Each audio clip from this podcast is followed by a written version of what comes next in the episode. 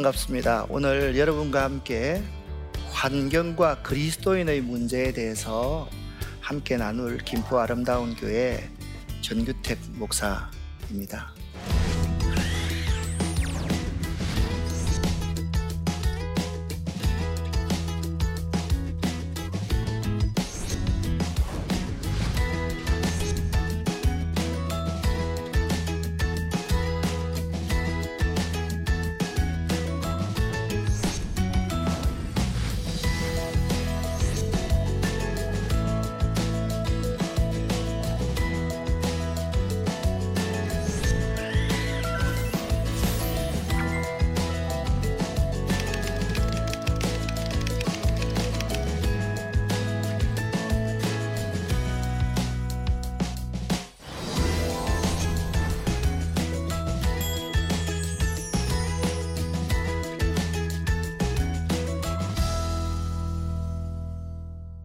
기독교인들이 환경 문제를 어떻게 생각해야만 할까요?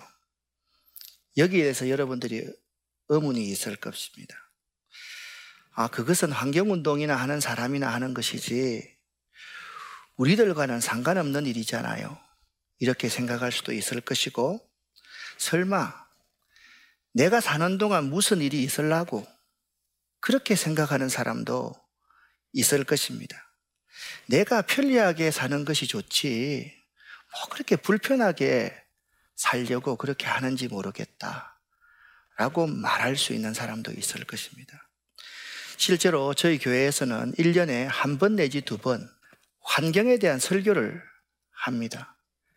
제가 2년 전에 어, 김포 한강 신도시에 교회를 새롭게 어, 지었습니다.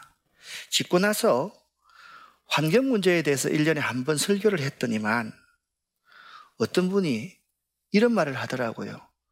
환경 문제 설교하니까 마음에 와닿지가 않는다고. 그래서 등록을 망설였다는 겁니다. 또 어떤 분은 이렇게 말하는 분이 있어요. 환경, 환경 설교가 복음에 맞지 않는 게 아니냐고. 아니, 복음에 환경에 대해서 설교하라는 것이 있느냐고. 목사님이 말씀과 기도하고 신방에 충실해야지 환경 운동하는 건 잘 어울리지 않는 옷을 입은 것 같다고 그렇게 이야기하는 분도 계셨습니다. 목사님, 환경 운동 하시는 분 과격하고 데모 잘하는 분 아닙니까?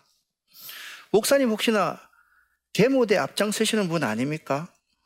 그렇게 묻는 분들도 있었습니다. 그런데 제가요, 환경운동가로서 활동을 하고, 목회도 하고, 여러분 놀라지 마십시오. 닭도 제가 천 마리나 키웁니다. 그러니까, 여러분 생각해 보면 참 바쁘겠지요. 왜 이렇게 내가 하고 있는지 아십니까? 환경 문제가 매우 중요하기 때문입니다. 그렇다면 여러분, 환경이라는 것이 무엇일까요? 환경이란 우리 주변에 흩어져 있는 자연을 환경이라고 말을 합니다. 그 가운데서 가장 인간의 생명, 생명체들과 긴밀한 연관이 있는 물, 공기, 이 토양, 이 세 가지를 일컬어서 환경이라 그렇게 말을 합니다. 자, 이 세 가지를 한번 여러분들이 한번 외쳐보면 좋겠어요. 첫 번째 뭡니까? 물, 두 번째 공기, 세 번째 토양. 그러니까 물이라는 것은 우리 하천에서부터 강, 바다 다 의미하는 거죠. 공기, 이 대기의 문제입니다. 또 토양의 문제입니다. 그러니까 환경 운동의 연구 분야는요 아주 다양합니다.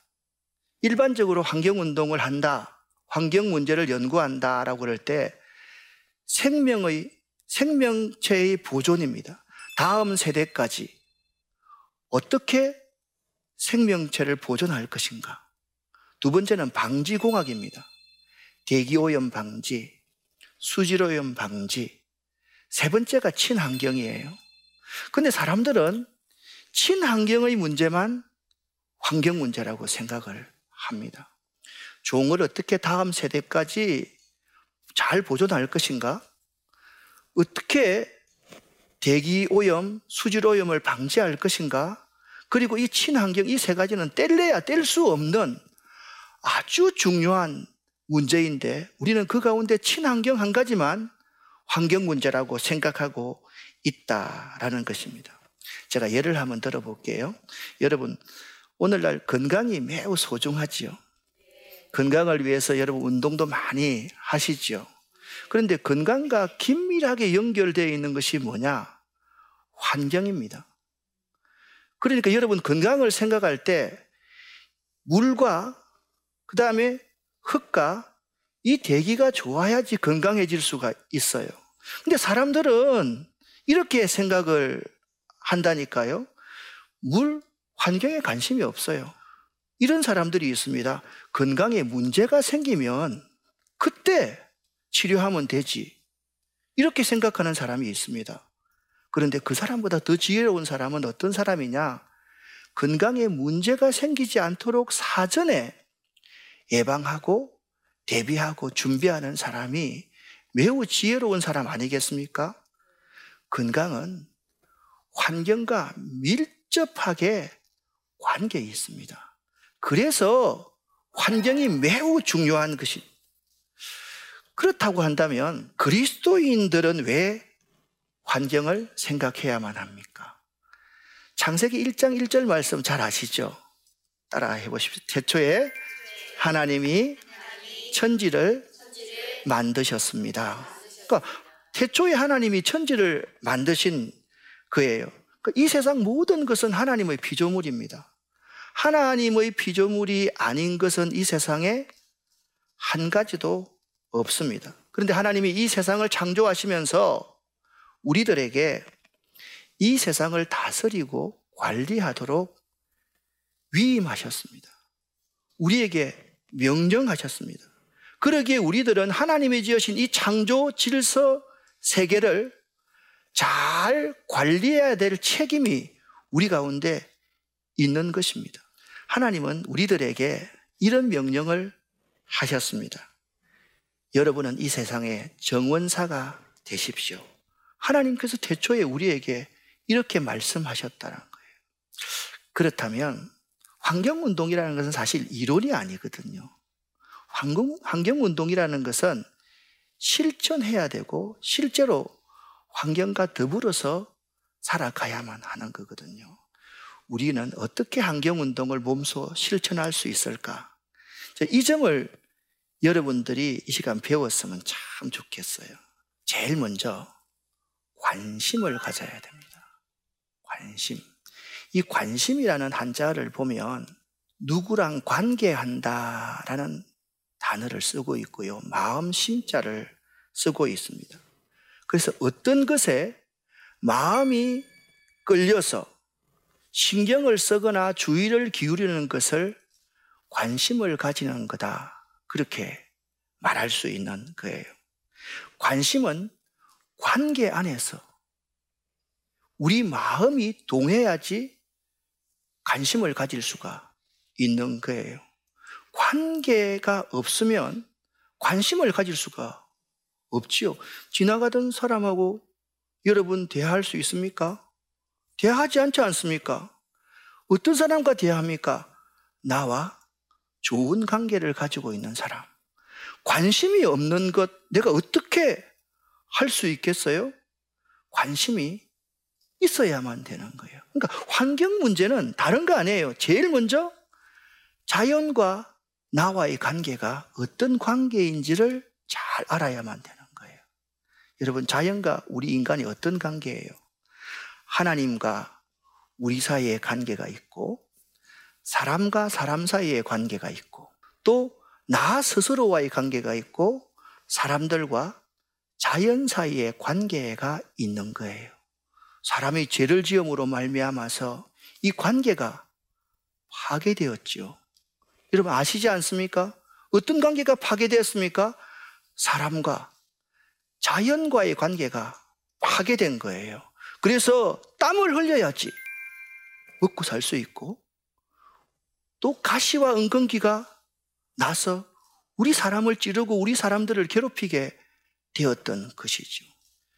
오늘 이 시간부터 여러분들이 이 자연에 대한, 환경에 대한 관심을 잘 가질 수 있어야만 합니다.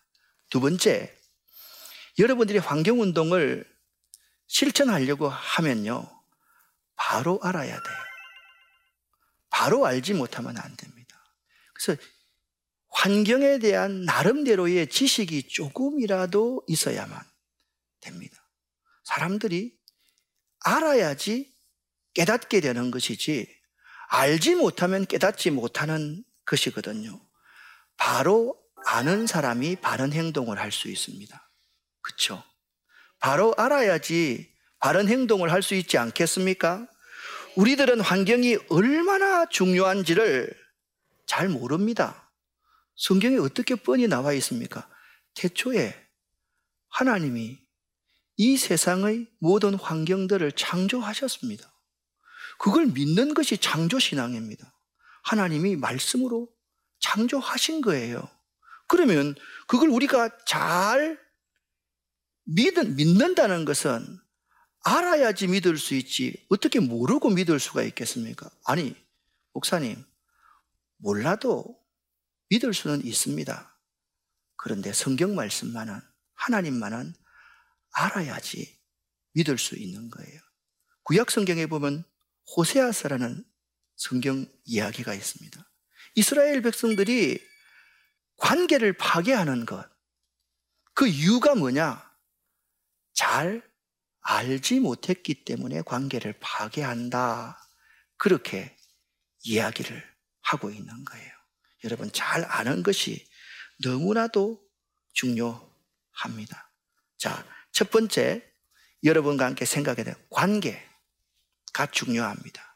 두 번째는 바로 아는 것이 중요하다라고 여러분에게 말씀을 드렸습니다. 마지막 세 번째, 우리들이 환경운동을 몸소 실천해 보려고 하면 다른 게 아니에요. 작은 실천을 한번 해보는 겁니다. 환경운동에는요, 소극적인 환경운동과 적극적인 환경운동이 있어요. 자, 첫 번째 뭐라고요? 소극적인 환경운동이 있고 또 한 가지는 적극적인 환경운동이 있어요. 소극적인 환경운동은 물자 아껴라. 이런 것, 일회용 컵 쓰지 말아라. 이런 것들이 소극적인 환경운동이에요. 공장 많이 세우지 말아라. 근데 적극적인 환경운동은 이런 것입니다. 사전에 예방하고, 사전에 대처하기 위해서 홍보하고 교육해 나가는 것입니다. 또 적극적인 환경 운동은요, 문제가 생겼을 때 그 문제를 회피하지 않고 그 문제의 해결책을 찾기 위해서 우리가 머리를 맞대는 것, 그것이 적극적인 의미의 환경 운동이라고 말할 수 있습니다. 여러분, 제 이 콤비 옷 좀 멋있지 않아요? 이, 여기 안에 보면 명품이라고 적혀 있는데, 이거 있잖아요. 15,000원짜리입니다. 보세 가게 가가지고요. 15,000원 주고 샀습니다. 저 모습에 전혀 여러분 불편한 거 없지 않습니까? 이렇게 아낄 수가 있습니다. 제가 참 존경하는 장로님 가운데 한 분이 계십니다. 그분께서 한신장군이라는 장군 아래에서 부관을 하셨을 때 일이라고 합니다. 이야기라고 합니다. 옛날 달력은요, 섭자지처럼 돼가지고 하나씩 하나씩 찢은, 찢는 것 아닙니까? 그것 가지고 한신 장군님이 메모를 하고 계시더라요. 그래서 그 앞에 서서 보고 있으니까, 야, 전부관, 예, 했더니, 이 메모지 말이야. 1년 동안 모으면 얼마 정도 전략할 수 있을 것 같나?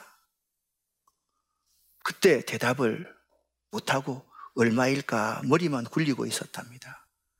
정신이야, 정신. 자세야, 자세.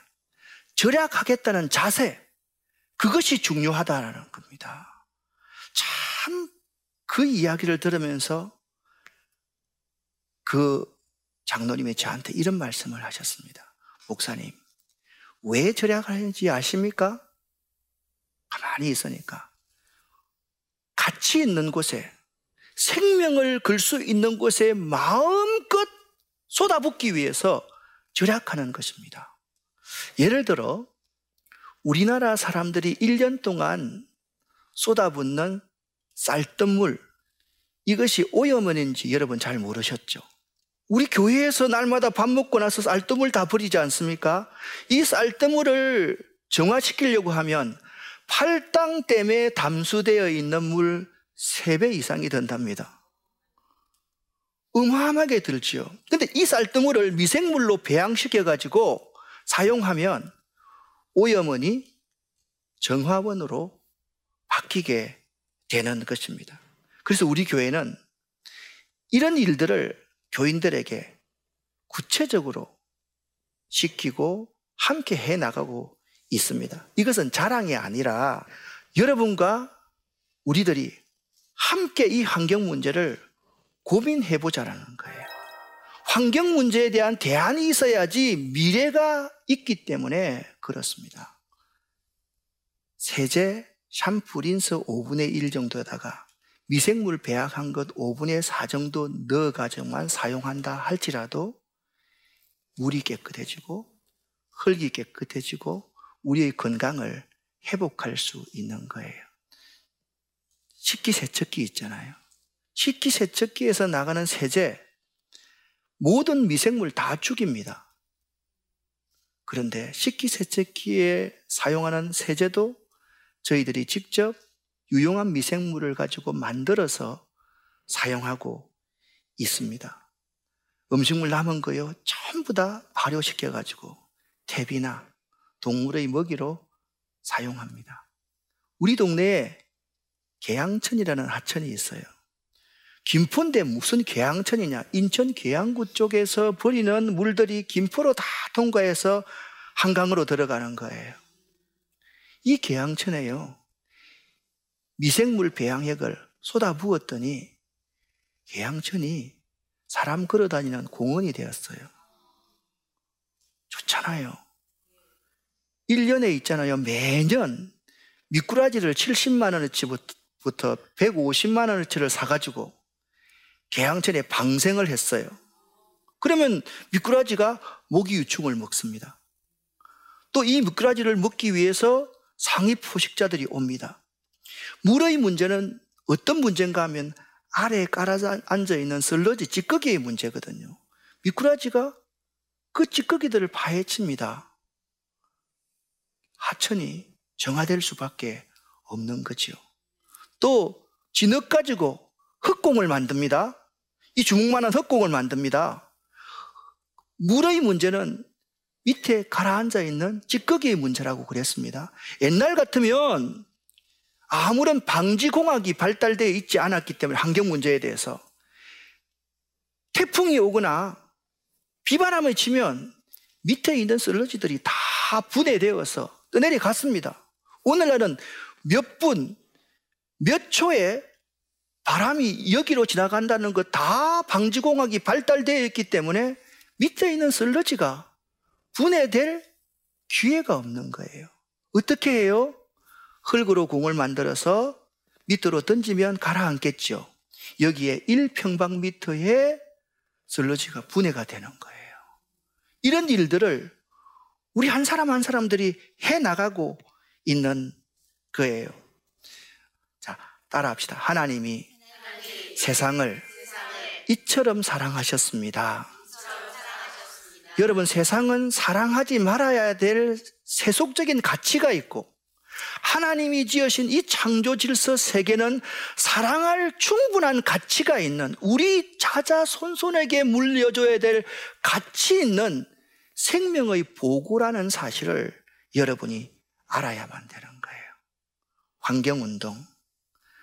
무엇인지 여러분 잘 아시겠죠? 환경은 우리 주변에 있는 자연을 말합니다. 그 가운데 가장 소중한 뭐라고요? 물, 두 번째 공기, 세 번째 토양. 이 세 가지에 대해서 여러분들이 관심을 가져야 돼요. 잘 알아야 돼요. 그리고 적은 것이지만 이것들을 살리기 위해서 최선을 다해서 여러분과 제가 같이 한번 노력해 보십시다.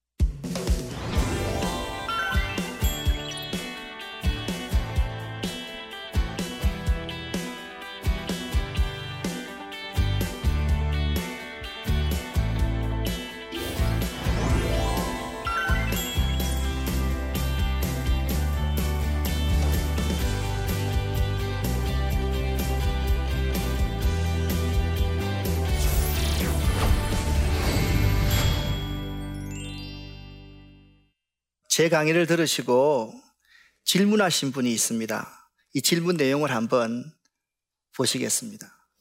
목사로서 환경에 관심을 갖게 된 계기가 있으신가요?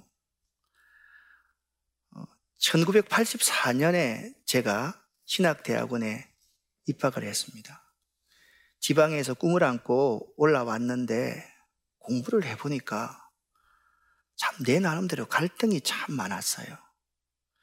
죄가 하나님과 인간과의 관계의 단절, 인간과 인간과의 관계의 단절, 인간과 자연과의 관계의 단절이라고 배웠는데, 그럼 십자가가 뭐겠습니까?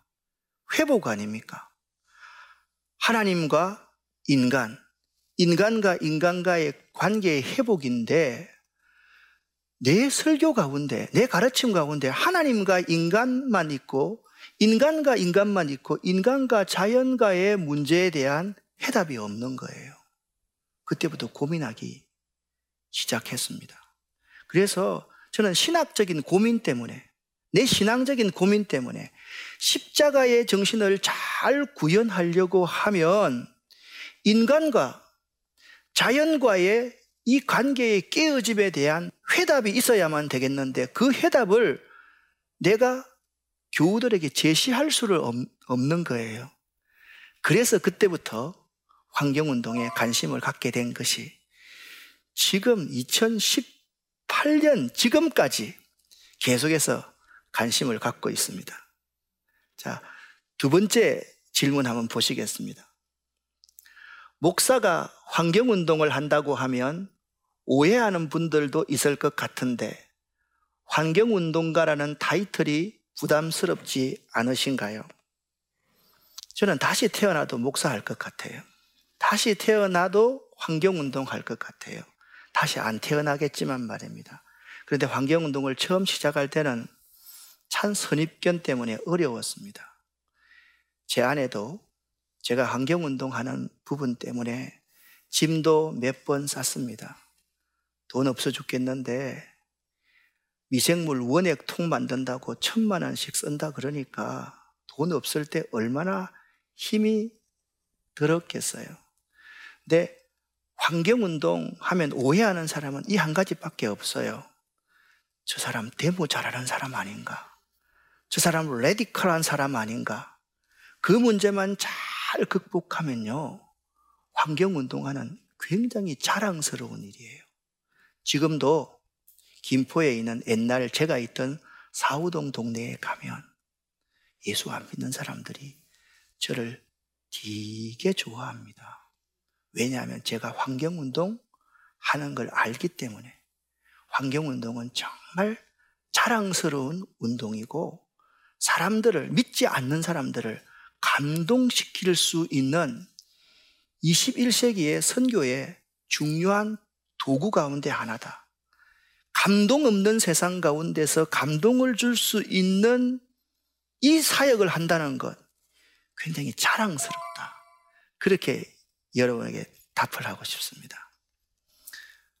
환경은 생명이라고 말씀드렸습니다.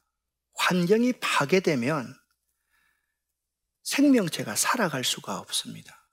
그렇기 때문에 여러분과 저는 환경 문제에 대해서 관심을 가져야만 하고 환경이 어떤 것인가에 대해서 잘 알아야만 하고 오늘 이 강의를 들은 이 순간부터 작은 환경운동 실천가로서 하나하나 배워가면서 실천할 수 있는 여러분과 제가 되었으면 참 좋겠습니다. 고맙습니다. 오랜 시간 제 강의 들어줘서 감사합니다.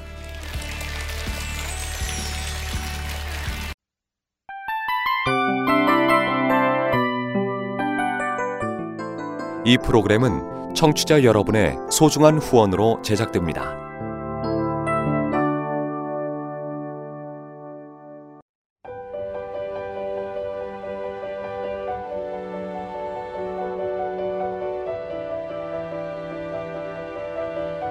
세상에는 수많은 교회들이 있지만 더 깊이 있는 말씀 강해를 찾기 위해 크기로만 교회를 선정하지 않습니다.